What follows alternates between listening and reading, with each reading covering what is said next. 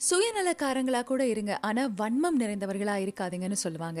இந்த செல்ஃபிஷ்க்கும் சேடிஸ்ட்டுக்கும் என்ன வித்தியாசம்னு கேட்டிங்கன்னா செல்ஃபிஷ் நான் மட்டும் நல்லா இருந்தால் போதும். அடுத்தவங்க எப்படி இருந்தாலும் எனக்கு கவலை இல்லை அப்படின்னு நினைக்கிறவங்க செல்ஃபிஷ் அதே சமயத்தில் நான் மட்டும்தான் நல்லா இருக்கணும். அடுத்தவங்க யாரும் சந்தோஷமாகவே இருந்துடக்கூடாது. அடுத்தவங்க சந்தோஷமாக இருந்தால் எனக்கு பிடிக்கல. மற்றவங்களோட கண்ணீர் வலி ஸ்ட்ரகிள் பெயின் இது எல்லாத்தையும் பார்த்து ஆனந்தப்படக்கூடிய அந்த குரூர புத்தி. அதுதான் சேடிசம் ஆரம்பிக்கும் போதே இவ்வளோ பயங்கரமாக ஆரம்பிக்கிறீ அப்படின்னு கேட்டிங்கன்னா அப்படி ஒரு பயங்கரமான சம்பவத்தை இன்றைக்கி கடந்து வந்த மனதிற்கு இந்த சேடிசம்னா என்னென்னு தெரியும். அதை பற்றிய ஒரு கதையோடு தான் நான் இன்றைக்கி நிகழ்ச்சியில் உங்கள் எல்லாரையும் சந்திக்க வந்தேன்.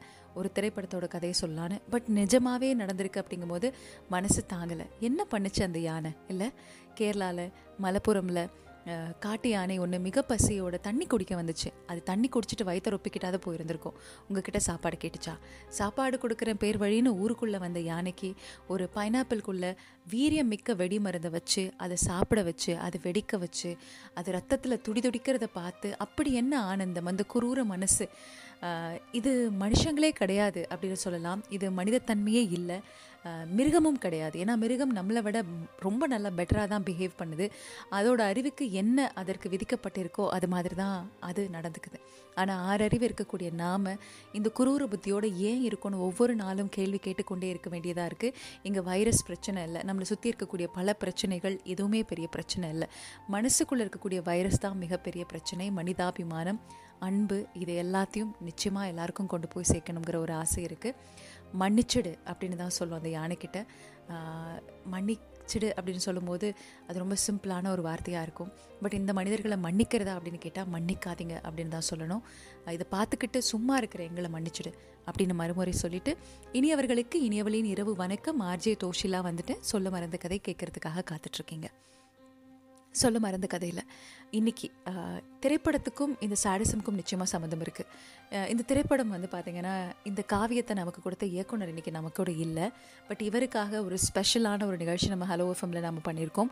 போன வருடம் ஏப்ரல் மாதம் மறைந்த இந்த இயக்குனர் என்றுமே மறையாத இயக்குனர் தான் நம்ம நினைவில் இருந்து அந்த வகையில் மிக அழகான காவியங்களை தமிழ் சினிமாவுக்கு கொடுத்த இயக்குனர் திரு ஜே மகேந்திரன் அவர்களுடைய கதை தான் இன்றைக்கி நான் உங்களோட காதுக்கு கொண்டு வந்து சேர்க்க போகிறேன் அவருடைய திரைப்படங்கள் நம்மளால் மறக்க முடியாத திரைக்கதைகள் எவ்வளவோ இருந்தாலும் உதிரிப்பூக்கள் அதற்கப்புறம் கெட்ட பயசார் காளி அப்படின்னு நாம் சொல்கிறதும் ஜானி நெஞ்சத்தை கிள்ளாதே நண்டு மெட்டி கை கொடுக்கும் கை கண்ணுக்கு மை எழுது. இப்படி பல படங்கள் நமக்காக கொடுத்துருக்காங்க.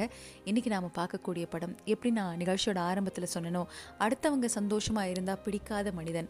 அந்த மனிதன் தான் வாழ்க்கையில் வரக்கூடிய ஒரு அழகான தேவதையை எவ்வளவு காயப்படுத்தி கஷ்டப்படுத்தி மேற்கொண்டு இந்த ஊரில் இருக்கக்கூடிய அத்தனை பேருடைய என்ன சொல்கிறது வசைப்பாடை வசைப்பாடுறது எல்லாத்தையுமே சம்பாரித்து கடைசியாக தன் வாழ்க்கையை வாழ முடியாத ஒரு மனிதர் சுந்தர வடிவேலு அவரை பற்றின ஒரு கதை தான் நான் எந்த கதை சொல்கிறேன் அப்படிங்கிறது உங்கள் எல்லாருக்கும் ஞாபகம் இருந்திருக்கும். உதிரிப்பூக்கள் திரைப்படத்தோட கதை உங்களோட காதுக்கு கொண்டு வந்து சேர்க்க போகிறேன் சொல்ல மருந்து கதை கேட்கறதுக்காக காத்துட்டு இருக்கீங்க சொல்ல மருந்து கதையில் இன்றைக்கி உதிரிப்பூக்கள் திரைப்படத்தோட கதை தான் உங்களோட காதுக்கு கொண்டு வந்து சேர்க்க போகிறேன் ஸ்டேட்யூன்ட் நிறைய பேர் பார்ப்போம். நல்லா ட்ரெஸ் பண்ணியிருப்பாங்க பார்க்குறதுக்கு ரொம்ப நீட்டாக இருப்பாங்க. வெல் பிஹேவ்டாக இருப்பாங்க. நிறைய படிச்சிருப்பாங்க. ஆனால் மனசு பூரா ஒரே அழுக்காக இருக்கும். சார் நீங்கள் வாஷ் பண்ணி போட வேண்டியது நீங்கள் போட்டிருக்கக்கூடிய சட்டை மட்டும் இல்லை சார் உங்கள் மனசையும் தயவு செஞ்சு வாஷ் பண்ணுங்கள் அதுக்கு நிறைய டிஸ்இன்ஃபெக்டன்ட் தேவைப்படுது. அதுக்கு முதல்ல சானிடைசர் தேவைப்படுது அப்படின்னு சொல்லக்கூடிய மக்கள் எவ்வளோ பேர் இருக்காங்க இல்லையா? நம்ம இன்னைக்கு கைகளை சுத்தமாக வச்சுக்கிறோம். முழு நாடையும் கொரோனாவிலிருந்து பாதுகாப்பதற்காக முயற்சிக்கிறோம்.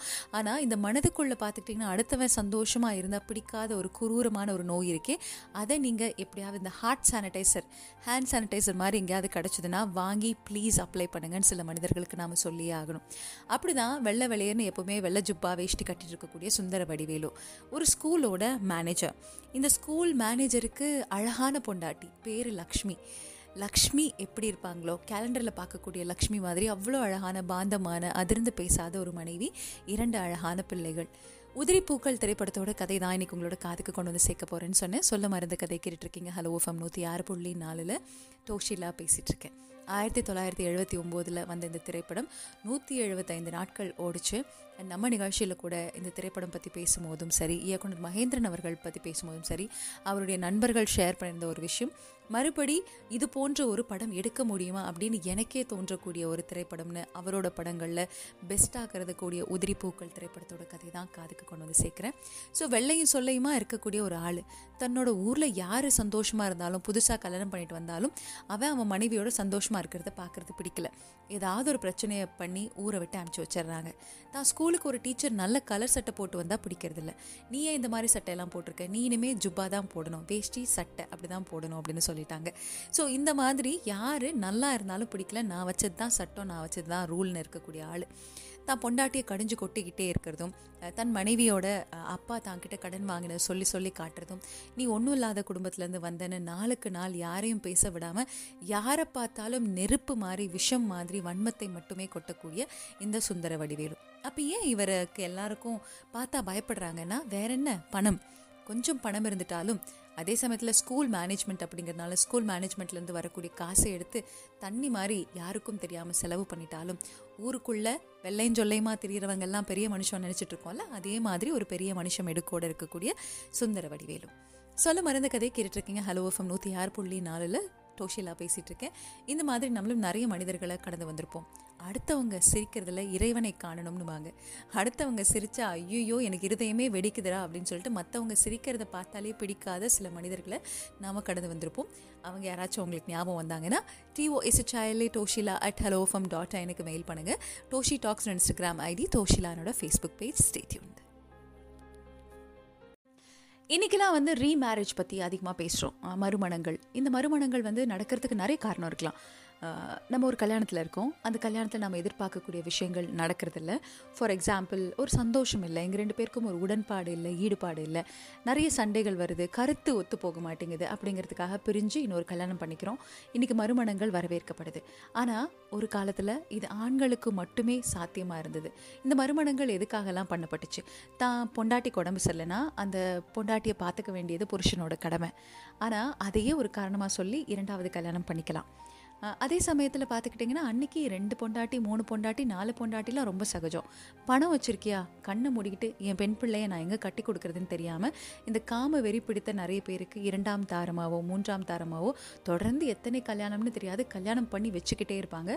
அப்படி ஒரு காலகட்டம் இந்த ஆயிரத்தி தொள்ளாயிரத்தி எழுபதுகளில் இருந்துச்சு. மறுமணம் தவறுன்னு சொல்லலை. ஆனால் மறுமணம்ங்கிற பேரில் நாம் ஆசைப்படக்கூடிய அத்தனை பெண்களையும் அவங்களுக்கு இஷ்டம் இல்லாமல் பணத்தை மட்டுமே காட்டி வேறு வழி இல்லாமல் வறுமையை குத்தி காட்டி கட்டி கல்யாணம் பண்ணுறது தவறு அப்படிங்கிறது உதிரி பூக்கள் திரைப்படத்தில் மகேந்திரன் சார் சொல்லியிருப்பாங்க. சொல்ல மருந்து கதை கேட்டுட்ருக்கீங்க. ஹலோ எஃப்எம் நூற்றி ஆறு புள்ளி நாலில் தோஷிலா பேசிகிட்டு இருக்கேன் சண்முக வடிவேல் யாருமே நல்லா இருக்கக்கூடாது நீ சந்தோஷமாக இருக்கியா? உனக்கு எது சந்தோஷமாக இருக்குது அந்த கலர் சட்டையா? அப்போ நாலேருந்து நீ அந்த கலர் சட்டை போடக்கூடாது அப்படின்னு சொல்கிற ஆள். ஊர் பூரா கடன் கொடுத்துட்டு அவங்கள அடிமையாக வச்சுக்கிட்டு சுற்றுற ஆள். தன்னை பார்த்தாலே ஒரு போலியான ஒரு மரியாதையை எதிர்பார்க்கக்கூடிய ஒரு ஆள். அத்தா மாமனார் தன்னோட மனைவி லக்ஷ்மியோட அப்பாவுக்கு கடன் கொடுத்துட்டு அந்த கடனை திருப்பி கேட்குறதுக்கு ஒரு நியாயம் இருக்குது ஓகே. ஆனால் நாளுக்கு நாள் சொல்லி காட்டி கேவலப்படுத்துறது மட்டும் இல்லாமல் தன் மனைவியோட தங்கையவே கல்யாணம் பண்ணிக்கணுங்கிற ஒரு ஆசை. அவளுக்கு பிடிச்சிருக்கா இல்லையா? அப்படிலாம் தெரியாது. ஆனால் அவ கூட யாரும் பழகிடக்கூடாது அப்படின்னு சொல்லி எப்போவுமே தன்னோட மாமனாரை பார்க்கும்போதெல்லாம் நீ எனக்கு காசு கொடுக்கணும் அதை எப்படி கழிக்க போகிறேன் உன் ம உன் பொண்ணை எனக்கு கட்டி கொடுத்துரு அப்படின்னு சொல்லக்கூடிய ஆள் பிள்ளைங்க மேலே ஒரு பாசம் இல்லாத ஒரு மனிதர். குழந்தைங்க இருக்குது நல்லா லட்டு மாதிரி அழகாக ஒரு பொண்ணு நல்லா வளர்ந்த ஒரு பையன் அவங்க ஸ்கூலுக்கு போகிறாங்களா சாப்பிட்டாங்களா அவங்களுக்கு ஏதாவது உடல்நிலை சரியில்லையா அதெல்லாம் கண்டுக்கிறதுக்கு ஒரு ஐடியா இல்லை. ஆனால் தன்னோட மனைவியை குத்தி காட்டுறதுக்கு மட்டும் நேரம் இருக்குது இந்த இரண்டு குழந்தைகளுக்காகவே வாழக்கூடிய லக்ஷ்மி நான் ஆல்ரெடி சொன்னேன்ல கேலண்டரில் பார்த்த மாதிரி இருக்கும் அவங்களோட ஃபேஸ் அப்படிப்பட்ட லக்ஷ்மி ரெண்டு குழந்தைங்களையும் வச்சுக்கிட்டு மிக அழகாக வளர்த்துட்ருக்காங்க இந்த உலகமே இந்த குழந்தைங்க தான். இந்த ஆள் கடக்கிறான். எப்படியாவது தான் அப்பாவை இந்த கடன்லேருந்து மீட்டு கொண்டு வந்துடணும் அப்படின்னு சொல்லி போராடக்கூடிய லக்ஷ்மியோட லைஃப்பில் நிறைய மாற்றங்கள் வருது. சொல்ல மருந்து கதை கேட்டுட்ருக்கீங்க உதிரி பூக்கள் திரைப்படத்தோட கதை தான் உங்களோட காதுக்கு கொண்டு வந்து சேர்த்துட்ருக்கேன் ஸ்டேட்யூன்ட் எல்லா விஷயத்துலையும் தனித்துவமாக தனித்தன்மையாக சென்டர் ஆஃப் அட்ராக்ஷனாக நான் தான் இருக்கணும் அப்படிங்கிறதுக்கு நம்ம ஊரில் வந்து ஒரு பழமொழி சொல்லுவாங்க. கல்யாண வீடுனா மாப்பிள்ளை நான் தான் இருக்கணும். அதே சமயத்தில் இழவு வீடுனா பொணமாக நான் தான் இருக்கணும் அப்படின்னு சொல்லுவாங்க. ஆனால் நம்ம சுந்தர வடிவேல் எப்படிப்பட்ட ஆளுனா கல்யாண வீடுனா நான் தான் மாப்பிள்ளையாக இருக்கணும். அந்த ரெண்டாவதுக்கெல்லாம் வாய்ப்பு இல்லை. யாராவது வேணால் செத்துப்போங்க நான் சந்தோஷமாக இருக்கணுங்கிற ஒரு ஆட்டிடியூட் இருக்கக்கூடிய ஒரு ஆள். அந்த முகத்தில் படம் முழுக்க சிரிச்சாரா இல்லையானே தெரியல. அப்படி அந்த ஆள் சிரிச்சிருந்தா அவங்களுக்கு எதிர்த்தாப்பில் யாராவது அழுதுட்டு இருப்பாங்க. மற்றவங்களோட கண்ணீர் வலி வேதனை இயலாமை இந்த ஆளுக்கு ஒரு சந்தோஷம். இது ஒரு மாதிரி குரூர புத்தி இல்லை. இந்த புத்தியை தான் நம்ம சேடஸ்ட்னு சொல்கிறோம் நிறைய பேர் நம்மளை சுற்றி இப்படிப்பட்டவங்களுக்கு வாழ்க்கப்பட்டுட்டு தன்னோட வாழ்க்கை முழுக்க சந்தோஷமே அனுபவிக்காதவங்க இருக்கத்தான் செய்கிறாங்க சொல்ல மருந்து கதை கேட்டுட்ருக்கீங்க. ஹலோ ஃபம் நூற்றி ஆறு புள்ளி நாலில் டோஷிலா பேசிகிட்டு இருக்கேன் ஸோ லக்ஷ்மியோட தங்க சென் செண்பகம் மேலே ஆல்ரெடி ஒரு கண்ணு வச்சாச்சு. அதற்காக தன்னோட மாமனாரை போட்டு டார்ச்சர் பண்ணக்கூடிய ஒரு ஆள். எப்படியாவது இந்த பிரச்சனையிலேருந்து மீட்டு எடுத்துணும்னு நினைக்கிற நேரத்தில் அவங்க ஊருக்கு வரக்கூடிய ஹெல்த் இன்ஸ்பெக்டர் சரத் பாபு. ஒரு நாள் லக்ஷ்மியை எதேர்ச்சியாக மீட் பண்ணுறாங்க அவங்க வீட்டில் இரண்டாவது குழந்தை பவானிக்கு அம்மா போட்டிருக்கு அப்படின்னு தெரிஞ்ச உடனே அவங்களோட ஆஃபீஸில் வந்து இன்ஃபார்ம் பண்ணக்கூடிய ஒரு நபர் மூலமாக தெரிய வருது. வீட்டுக்கு போய் பார்த்தா இந்த பொண்ணை நம்ம எங்கேயோ பார்த்துருக்கோமே. ஓ இந்த பொண்ணை வந்து இந்த கல்யாணத்துக்கெல்லாம் முன்னாடி பல வருடங்களுக்கு முன்னாடி நல்லா வாழ்ந்துட்டு இருந்த ஒரு குடும்பம். அந்த குடும்பத்தில் பெண் கேட்க போகலான்னு போனப்போ அந்த பொண்ணுக்கு ஆல்ரெடி திருமணம் நிச்சயமாயிருக்கு ஓ இப்போ தான் கல்யாணம் ஆகி அடுத்து அவங்களோட வாழ்க்கையில் மிக அழகாக இரண்டு குழந்தைகளோடு இருக்கிறாங்க போல் அப்படின்னு நினைக்கும் போது ஒரு குழந்தைக்கு உடம்பு சரியில்லை அதை கண்டுக்காத ஒரு தகப்பன்லாம் தகப்பனா இப்படிப்பட்ட ஒருத்தனுக்காக இந்த பொண்ணு வாழ்க்கப்பட்டிருக்குன்னு நினச்சி மனசு பூரா கவலை. நல்லா வாழ்ந்த இவங்க அப்பாவா வந்து இன்றைக்கி ரொம்ப கஷ்டப்படுறாரு. எப்படியாவது உதவி பண்ணணும்னு சொல்லி தனக்கு தன்னோட மனைவியோட இருக்கக்கூடிய ஒரு நல்ல ஒரு அண்டர்ஸ்டாண்டிங் மூலமாக இரண்டு பேரும் சேர்ந்து ஹெல்ப் பண்ணலான்னு முற்படுறாங்க. நம்ம ஊரில் சொல்லுவாங்கல்ல பனைமரத்துக்கு அடியில் நின்று பாலே குடித்தாலும் கல் தானே ஸோ திருமணமான ஒரு பெண்ணுக்கு இன்னொரு ஆண் உதவுறாங்க அதுவும் அந்த காலத்தில் பெண் பார்க்க போனவர் அப்படின்னா இவங்க ரெண்டு பேருக்குள்ள ஏதோ ஒன்று இருக்கும் அப்படின்னு நிறைய வந்து ஊர் முழுக்க பேசுவாங்க. ஆனால் லக்ஷ்மி மாவை ஊர் முழுக்க இல்லை. கடவுளே வந்தால் கூட குத்தம் சொல்லாத அளவுக்கு எல்லாருக்கும் அவ்வளோ நம்பிக்கை. அப்போ யார் குத்தம் சொல்கிறா ஆப்வியஸ்லி தன்னோட மச்சினி மேலே ஆசை இருக்கக்கூடிய சுந்தர வடிவேலும் என்னோட மனைவிக்கும் அவருக்கும் தொடர்பு இருக்குது அதனால் நான் அவளை விட்டு தள்ளுறேன் தள்ளி வைக்கிறேன் அப்படின்னு சொல்லி தள்ளி வச்சுட்டு தன்னோட தங்கையை கட்டித்தர மாட்டேன்னு சொன்னல நீ தனியாகவே இரு அப்படின்னு உதறி தள்ளிட்டு இன்னொரு கல்யாணத்துக்கு ரெடி ஆகக்கூடிய சேடஸ்ட் சுந்தர வடிவேலு தான். சொல்ல மருந்து கதையை கேட்டுட்ருக்கீங்க. ஹலோ எஃப்எம் நூற்றி ஆறு புள்ளி நாலில் உதிரி பூக்கள் திரைப்படத்தோட கதை உங்களோட காதுக்கு கொண்டு வந்து சேர்த்துட்ருக்கேன். இந்த படத்தை நிச்சயமாக எத்தனை முறை பார்த்துருப்பீங்கன்னு எனக்கு தெரியாது. பட் எத்தனை முறை பார்த்தாலும் இந்த மாதிரி ஒரு திரை காவியம் படைத்த இயக்குனர் திரு மகேந்திரன் அவர்கள் நம்மளோட கண்ணுக்கு முன்னாடி வந்துட்டு போவாங்க. எனக்கு இன்னும் ஞாபகம் இருக்குது நான் ஒரு மேடை நிகழ்ச்சி திருமணம் அப்படிங்கிற ஒரு ஆடியோ லான்ச் ஹோஸ்ட் பண்ணேன். அந்த ஆடியோ லான்ச் தான் அவர் கடைசியாக கலந்துக்கிட்ட மேடை நிகழ்ச்சி. அந்த நிகழ்ச்சியில் அவரோட பேசிய அந்த தருணங்கள் மறக்க முடியாது. சொல்ல மறந்த கதை ஆன் ஹலோ எஃப்எம் நூற்றி ஆறு புள்ளி நாலு. உங்களோட லைஃப்பில் இந்த படம் பற்றி பேசும்போது ஞாபகம் வரக்கூடிய விஷயங்களை மறக்காமல் எனக்கு மெயில் பண்ணுங்கள் Toshila at Hello FM dot எனக்கு. உதிரிப்பூக்கள் திரைப்படத்தோட கதை கொண்டு வந்து சேர்க்கிறேன்னா உங்களுக்கு தெரிஞ்ச கதை தானே நூற்றி எழுபத்தஞ்சு நாட்கள் ஓடின திரைப்படம். எல்லாருக்கும் இப்போவும் சரி நிறைய இன்ஸ்டியூட்ஸில் அதுவும் ஃபிலிம் இன்ஸ்டியூட்ஸில் பார்த்தீங்கன்னா நீங்கள் படம் எடுக்க கற்றுக்கணுமா இந்த திரைப்படத்தை நிச்சயமாக பார்க்கணும் அப்படின்னு எல்லாருக்கும் ஒரு உதாரணம் இருக்குல்ல அப்படிப்பட்ட ஒரு திரைப்படம். சொல்ல மருந்து கதையில் ஹலோ ஓஃபம் நூற்றி ஆறு புள்ளி நாலில் உதிரிப்பூக்கள் இருக்கக்கூடிய அழகான விஷயங்கள் பற்றி பேசலாம். ஏன் சேடஸ்ட் சுந்தரவேலு மட்டும் அந்த படத்தில் அவ்வளோ கேரக்டர்ஸ் இருக்காங்க. அது எல்லாத்துலேயுமே வந்து ஒரு அழகியல் இருக்கும். அந்த அழகியல் பற்றி இப்போ அப்படியே சின்ன சின்னதாக ஞாபகப்படுத்தலாமே அப்படிங்கிற ஒரு ஆசை தான் சுந்தர வடிவேலு வந்து ஒரு சைக்கோ தான் ஒரு சேடிஸ்ட் தான். ஆனால் இதையெல்லாம் தாண்டி அவங்கள சுற்றி இருக்கக்கூடிய மக்கள் ஊர் மக்களில் ரொம்ப அழகாக அந்த காலத்துலேயே நிறைய சொல்லுவாங்க அது ஃபார்வர்ட் திங்கிங் ஃபார்வர்ட் தாட்டோட வச்சுருப்பாங்க. இயலாமையில் போய் ஒரு மனுஷங்கிட்ட எதை கேட்டாலும் கொடுத்துருவாங்க. அது தன்மானமே ஆனாலும் பரவாயில்லை அப்படின்னு சொல்லுவாங்க.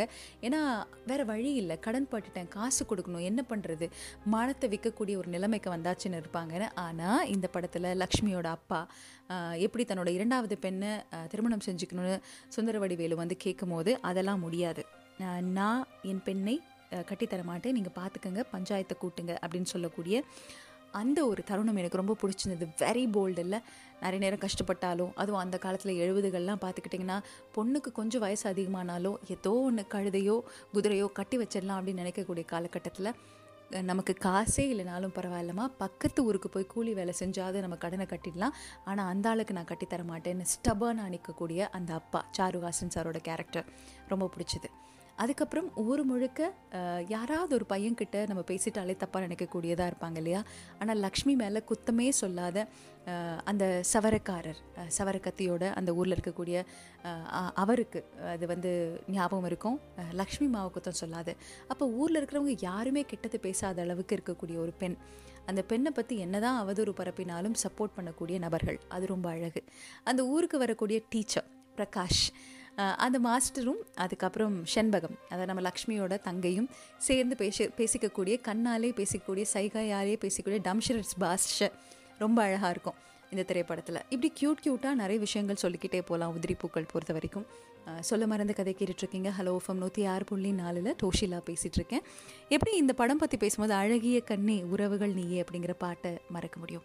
அவ்வளோ அழகான அந்த பாடல் இந்த திரைப்படத்தில் இடம்பெற்ற அந்த பாடல் நம்மளால் மறக்க முடியாத இசை ஞானி இளையராஜா அவர்களோட இசையில் பியூட்டிஃபுல்லான ஒரு டெடிகேஷன் ஃபிலிம்கே film லவர்ஸ்கே by. Mahendran sir and Ilaiyaraaja சார்னு சொல்லலாம். நேற்றுக்கு தான் இளையராஜா அவர்களோட பிறந்தநாள் நாம் கொண்டாடினோம். அவ்வளோ மெயில்ஸ் வந்திருந்தது ஃபீட்பேக் மெயில்ஸ் ஷோக்காக அது எல்லாத்தையும் நான் படிக்கிறேன். நீங்கள் தொடர்ந்து நிகழ்ச்சி கேளுங்க. நிகழ்ச்சிக்கு நீங்கள் தரக்கூடிய ஆதரவிற்கு நன்றி. ஸ்டேட்யூண்ட் மனைவிக்கு உடல்நிலை சரியில்லையா? பார்த்துக்க வேண்டியது கணவனோட பொறுப்பு. ஆனால் அதே காரணமாக காட்டி இரண்டாவது திருமணம் பண்ணிக்கிறேன் அப்படின்னு சொல்லக்கூடிய ஒரு ஆள். சரி ஒரு நியாயமான உடல் தேவைகளுக்காக அவளையும் நல்லா பார்த்துக்கிட்டு இன்னொருத்தரையும் கல்யாணம் பண்ணுறது அந்த எழுபது எண்பதுகளில் ஒன்றும் பெரிய விஷயமா இருந்ததில்லை. சம்மதத்தோட ஒரு வீட்டில் இரண்டு பொண்டாட்டி மூன்று பொண்டாட்டிலாம் வாழ்ந்திருக்காங்க. அந்த மூன்று மனைவிகளை நல்லா பார்த்துக்கிட்ட கணவன்மார்களும் இருக்கிறாங்க. ஆனால் இந்த ஆள் அப்படி இல்லை. யாரும் சந்தோஷமாக இருக்கக்கூடாது. நான் மட்டும்தான் சந்தோஷமாக இருக்கணும். இந்த ஊரில் பார்க்குற பொண்ணு எல்லாம் தவறான பார்வையிலே பார்க்கக்கூடிய இந்த ஆளுக்கா இன்னொரு கல்யாணம்னு கேட்டால் காசு இருக்கிறவனுக்கு கண்ணை மூடிக்கிட்டு கட்டி கொடுக்கறதுக்கு நிறைய ஆளுங்க இருக்காங்க. ஆனால் அந்த வீட்டில் இருக்கக்கூடிய லக்ஷ்மிக்கு தன்னோட இரண்டு குழந்தைகள் மட்டுமே எல்லாமுமே இருக்கக்கூடிய அந்த நிலையில் மிக அழகான இந்த பாட்டு அழகிய கண்ணே உறவுகள் நீயே. நீ எங்கே இனி நான் அங்கே. என் சேயல்ல தாய் நீ அழகிய கண்ணே உறவுகள் நீயே. அப்படிங்கிற அந்த பாட்டு. என் வீட்டில் என்றும் சந்திரோதயம் நான் கண்டேன் வெள்ளி நிலா அப்படிங்கிற அந்த பியூட்டிஃபுல் சாங் எல்லாரும் மறக்க முடியாத அந்த திரைப்படத்தில் வரக்கூடிய உதிரி பூக்கள் அப்படிங்கிற அந்த திரைப்படத்தில் வரக்கூடிய அழகான பாட்டு. இயக்குனர் மகேந்திரன் அவர்களுடைய படம் பற்றி நம்ம பேசிகிட்டு இருக்கும்போது சொல்ல மறந்த கதை கேட்டுட்டு இருக்கீங்க அப்படிங்கிறத ஞாபகப்படுத்திடுறேன். கணவன் மனைவி எப்படி இருக்கணும் அப்படிங்கிறத ரொம்ப அழகாக காமிச்சிருப்பாங்க. அதில் வந்து சரத்பாபு சாரோட அந்த பேர் அவங்க கணவன் மனைவியாக ஊருக்கு வரும்போது தான் மனைவி கிட்ட எனக்கு முன்னாடி இந்த பொண்ணை பார்த்த உடனே பிடிச்சிருந்தது. அவங்க வீட்டுக்கு நான் பொண்ணு கேட்க போனேன். இன்றைக்கி அந்த பொண்ணு கஷ்டப்படுறா பார்க்கும்போது மனசு சரியில்லை அப்படின்னு சொன்ன உடனே அந்த மனைவி டிப்பிக்கலாக கோவப்படணும்ல? இல்லை. பரவாயில்லைங்க. நம்ம அந்த குடும்பத்துக்கு ஏதாவது உதவி செய்வோம்னு சொல்லி இருவரும் சேர்ந்து லக்ஷ்மியை பார்க்க வராங்க. அப்படி ஒரு நல்ல கணவன் மனைவியாக இந்த உலகத்துக்கு வாழணும் அப்படின்னு சொல்லி ஒரு உதாரணமாக இந்த திரைப்படத்தில் நிறைய விஷயங்கள் எடுத்துக்கிறதுக்கு இருக்குது அதில் ஒரு பெஸ்ட் திங் இந்த ஃபிலிமில் இதுவும் ஒன்று. நான் முன்னாடி சொன்னேன் இல்லையா? எப்படி இயலாமையில் இருந்தாலும் தான் பொண்ணை கட்டி கொடுக்காத அப்பா. தான் பொண்ணு வாழ்க்கை நல்லா இருக்கணும்னு. அதே சமயத்தில் இன்னொரு பக்கம் ஊர் எல்லாம் சேர்ந்து லக்ஷ்மி மாவுக்கு சப்போர்ட் பண்ணக்கூடியது. எனக்கு ரொம்ப பிடிச்சது குமரி முத்து சாருக்கு வரக்கூடிய லெட்டர் சீன் எப்போவுமே லெட்டர் எடுத்துக்கிட்டு வந்து படித்து காட்டு படித்து காட்டுன்னு பிரிஞ்சு போன பொண்டாட்டி எப்போ வருவான்னு எவனாக இருந்தாலும் வெட்டுவேன் எவனாக இருந்தாலும் வெட்டுவேன்ற மாதிரி சீவி போடுவேன் சீவி போடுவேன் அத்தனை முறை சீவி போடுவேன் சொல்லிட்டு இருக்கக்கூடிய ஒரு சின்னதான ஒரு காமெடி அதுவும் மிக மிக அழகு. படம் முழுக்க இந்த மாதிரி நிறைய அழகான விஷயங்களை மென்ஷன் பண்ணிக்கிட்டே போகலாம். அப்படி உங்களுக்கு பிடிச்ச விஷயங்கள் உதிரி பூக்களில் உதிரி பூக்கள்னு சொன்ன உடனே ஞாபகம் வரக்கூடிய விஷயங்கள்லாம் மறக்காமல் எனக்கு மெயில் பண்ணுங்கள் டிஓஎஸ்ஹெச்ஐஎல்ஏ டோஷிலா at hello FM dot IN என்னோட hello FM ID and Toshi talks Instagram ID டோஷிலானோட ஃபேஸ்புக் பேஜ் எப்பவும் போல் மெயில் அனுப்புகிறவங்க எல்லாருக்கும் தெரியும். புதுசாக கேட்குறவங்க மறக்காமல் மெயில் பண்ணுங்கள் uh, அருள்மணி மெசேஜ் அனுப்பிச்சிருக்கிறாங்க. அருள்மணி என்ன சொல்லியிருக்காங்கன்னா இன்றைய உங்கள் நிகழ்ச்சி கேட்க இன்னும் அழகாக இருந்தது. எண்பதின் பாடல்களோடு உங்கள் நிகழ்ச்சியில் பேசிய பிரபலங்கள் வார்த்தைகள் கேட்டுக்கொண்டே இருந்தேன். அதில் கேளடி கண்மணி படத்தின் கதை மற்றும் பாடல்கள் பற்றி வசந்த் சார் பேசியது நூறு சதவீதம் உண்மை அக்கா. அந்த படத்தின் பாடல்கள் கேட்க என்னை நானே மறந்துவிட்டேன். பாடலை திருப்பி போட்டு கேட்டுக்கொண்டிருந்தேன். மௌனராகம் இதய கோவில் படத்தின் பாடல்கள் அனைத்தும் இன்று உங்கள் நிகழ்ச்சியில் ஒளிபரப்பாகிவிட்டது. நான் எதிர்பார்க்கவில்லை. மொத்தமாக இன்று உங்கள் நிகழ்ச்சி வேற level thank you Arulmani. Thank you so much Vivek message அனுப்பிச்சிருக்கிறாங்க. என் அருமை தங்கையே சுவிட்சர்லாந்துலேருந்து விவேக் அப்படின்னு. திரு இளையராஜா திரு மணிரத்னம் அவர்களின் பிறந்தநாளை என் வாழ்வ என் வாழ்நாளில் நான் மறக்க வழியும் இல்லை. ஏன்னா என் வீட்டு இளையராணி என் அன்பு மனைவியின் பிறந்த நாளும் என்றுதான். என் உயிரை நான் மறக்க முடியுமா? என் மூச்சை நான் விளக்க முடியுமா? தமிழின் இசையில் இளையராஜா என் உயிரின் திசையில் இளையராணி. வா பின்றீங்க பின்றீங்க பா! இதயம் என் ஒரு கோயில் அப்படிங்கிற அந்த பாட்டு உங்கள் மனைவிக்கு ரொம்ப கரெக்டாக செட் ஆகும்னு நினைக்கிறேன். கைக்கு மணியும் கழுத்துக்கு ரத்தினமும் வாங்கி கேட்டால் கொடுக்காமல் வழியே இல்லை. என் துணையாளின் அன்பான பாட்டும் இயக்கமும் என் வாழ்நாளில் என்றும் உண்டு. இசை ஞானியையும் நவரச இயக்குனரையும் எப்படி என் வாழ்வில் நான் மறக்க முடியும்? நீங்கள் சொல்லுங்கள் என் தங்கையே. நீங்கள் மட்டும் இல்லை யாருனாலையும் மறக்க முடியாது. அதனால தான் special tribute on Hello FM நூற்றி ஆறு புள்ளி நாலு டோஷிலா பேசிகிட்டு இருக்கேன். இன்னும் நிறைய மெயில்ஸ் அண்ட் ஃபீட்பேக் எல்லாம் அனுப்பிச்சிருந்தீங்க. இது எல்லாத்தையும் கொஞ்சம் கொஞ்சமாக படிச்சுட்றேன். Thank you so much for listening தொடர்ந்து கேளுங்க. சொல்ல மறந்த கதை கேட்டுட்டு இருக்கீங்க ஹலோ ஃபம் நூற்றி ஆறு புள்ளி நாலில் டோஷிலா பேசிகிட்டு இருக்கேன் ஷாலினி சவுந்தர் மெசேஜ் அனுப்பிச்சிருக்காங்க. வணக்கம் நான் ஷாலினி. மறந்திருக்க மாட்டீங்கன்னு நினைக்கிறேன். மறக்கவே இல்லை. ஸ்பாட்டிஃபை மூலமாக உங்கள் நிகழ்ச்சி கேட்குறேன் ரொம்பவே வருத்தப்படுறேன். இவ்வளோ நாட்கள் கேட்காமல் போனதற்கு. இப்போ என்னோடய நைட் ஷிஃப்ட் கம்பேனியன் நீங்கள் தான் உங்களோட ஷோ தான். Sillukaruppatti Thappad Sethum Aayiram Pon Silver Linings Playbook Mehandi Circus இவை எல்லாம் எனக்கு மிகவும் பிடித்திருந்தது. நேரம் கிடைக்கும் போதெல்லாம் உங்கள் ஷோ கேட்கிறேன். எவ்வளவு நேர்த்தியாக ஒரு விஷயத்தை சொல்கிறீர்கள் நீங்கள் சொல்லும் விதம் ரொம்பவே அழகு. பார்க்காத படங்களையும் பார்த்தது போன்ற ஒரு உணர்வு ஏற்படுகிறது. நல்ல படங்கள் பற்றி பேசுவது சிறப்பு. ஃபைவ் இயர்ஸ் ஆஃப் பிரேமம் கேட்டேன். காதல் மறுமுறை மறுமுறை பூக்கும். யதார்த்தமான உண்மை. இனி தினமும் நிகழ்ச்சி கேட்பேன். மின்னஞ்சல் அனுப்புவேன். Shalini Soundararajan. Thank you Shalini. ரொம்ப நன்றி.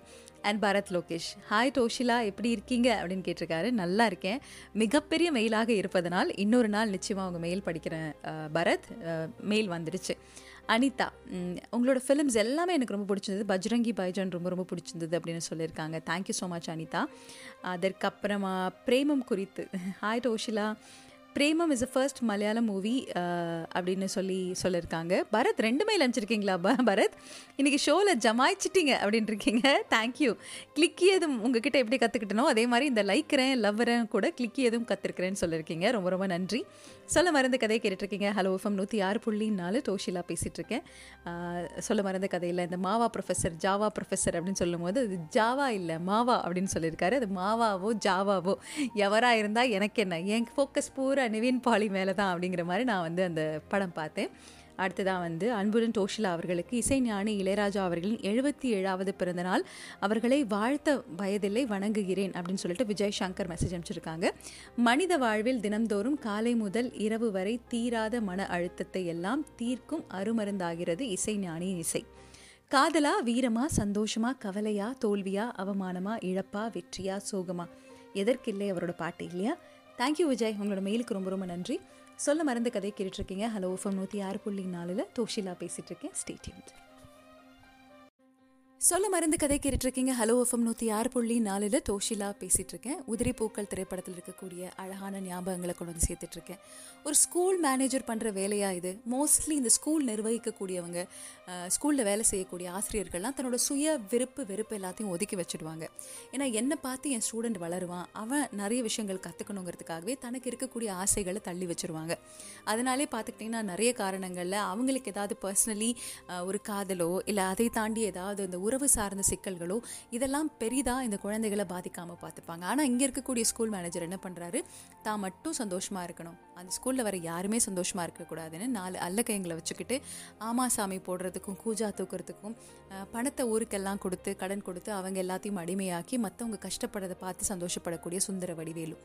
தான் மனைவிக்கும் இன்னொருத்தருக்கும் தொடர்பு இருக்குது அப்படின்னு போய் சொல்லி தன்னோட மச்சுனிச்சியை கல்யாணம் பண்ணலாங்கிற பிளான் ட்ராப் ஆனதுனால அவங்கள தள்ளி வச்சு அவங்க உயிர் பிரிந்ததுக்கப்புறம் குழந்தைகளை கண்டு கொள்ளாமல் பக்கத்து ஊர்லேருந்து இன்னொரு பெண்ணை திருமணம் செய்து கொண்டு வந்ததுக்கப்புறமா தன் மச்சுனிச்சி தனக்கு இல்லைன்னா யாருக்கும் இருக்கக்கூடாது அப்படிங்கிறதுனால அவங்கள அவமானப்படுத்தக்கூடிய அந்த காட்சியிலேருந்து ஊரே எதிர்த்து நின்று நீங்கள் இருந்தால் இந்த ஊர் சந்தோஷமாக இருக்காது. ஒரு மனுஷன் அவன் வாழ்ந்தும் கெடுத்தான் செத்தும் கெடுத்தான்னு சொல்லுவாங்கள்ல அந்த மாதிரி நீ வாழ்ந்து கெடுக்கிற நீ செத்து போ அப்படின்னு முடிவெடுக்கக்கூடிய ஒரு கதை உதிரிப்பூக்கள். இந்த திரைப்படத்தில் நிறைய அழகான விஷயங்கள் நம்ம எடுத்துக்கலாம். அதாவது மறு திருமணம் அப்படிங்கிறது இன்றைக்கி வேறு மாதிரி பார்க்கப்படுது. இந்த மறு திருமணம் திருமணம் மனசுக்காக இருக்கணும். வெறும் காம கொடூரனாக இருந்து மற்றவங்களோட லைஃப்பை கெடுக்கிறவனாக இருக்கக்கூடாது. அதுவே ஒரு சீனில் லக்ஷ்மிமா கேட்பாங்க எனக்கு இன்னொரு பொண்டாட்டி வேணும் ஒரு சீக்காளியை கட்டிக்கிட்டு நான் எவ்வளோ நாள் சந்தோஷமாக இருப்பேன் அப்படின்னு கேட்கும்போது சத்தமாக வந்து எனக்கு ஒரே ஆச்சரியம். வாயை திறந்து கேட்பாங்க. எனக்கு இன்னொரு புருஷன் வேணும்னு சொன்னால் நீங்கள் சும்மா இருப்பீங்களா? ஏய் பரவாயில்லையே ஆயிரத்தி தொள்ளாயிரத்தி எழுபத்தி ஒம்போதில் இப்படி கேட்டிருக்காங்களேன்னா அப்புறமா அடுத்த நிமிஷம் அதே டயலாக் கேட்ட மாதிரி வாயை மூடி சொல்லுவாங்க இப்படி நான் கேட்டால் என்ன ஆகும் கேட்க முடியுமா என்னால்? அதாவது உங்களோட மைண்ட் வாய்ஸ் அப்படி ரெஜிஸ்டர் பண்ணியிருப்பாங்க. கேட்க முடியாத காலகட்டத்தில் அந்த ஒரு கேள்வியை திரைப்படத்தில் வச்சதுக்காகவே இயக்குனர் மகேந்திரன் அவர்களை நிச்சயமாக பாராட்டலாம். நான் சொன்ன மாதிரி நிறைய அழகான கேரக்டர்ஸ் படம் முழுக்க நிறைஞ்சிருப்பாங்க. யூடியூப்பில் அவைலபிளாக இருக்குது உதிரி பூக்கள். நிச்சயமாக பாருங்கள் அதே மாதிரி இப்போவும் நிறைய டெலிவிஷன் சேனல்ஸில் ப்ளே பண்ணுவாங்க. மிக அழகான ஒரு காவியம் பார்க்கணுன்னு ஆசைப்பட்டீங்கன்னா உதிரி பூக்கள். நம்ம நிச்சயமாக பார்க்கலாம். சொல்ல மறந்த கதை இது வரைக்கும் கேட்டிங்க. நிகழ்ச்சி பிடிச்சிருந்ததுன்னா T O S H I L Toshila at Hello FM dot எனக்கு மெயில் பண்ணுங்கள் Toshi talks Instagram ID Toshila என்னோட Facebook page it's time to dream good night and sleep tight bye bye take care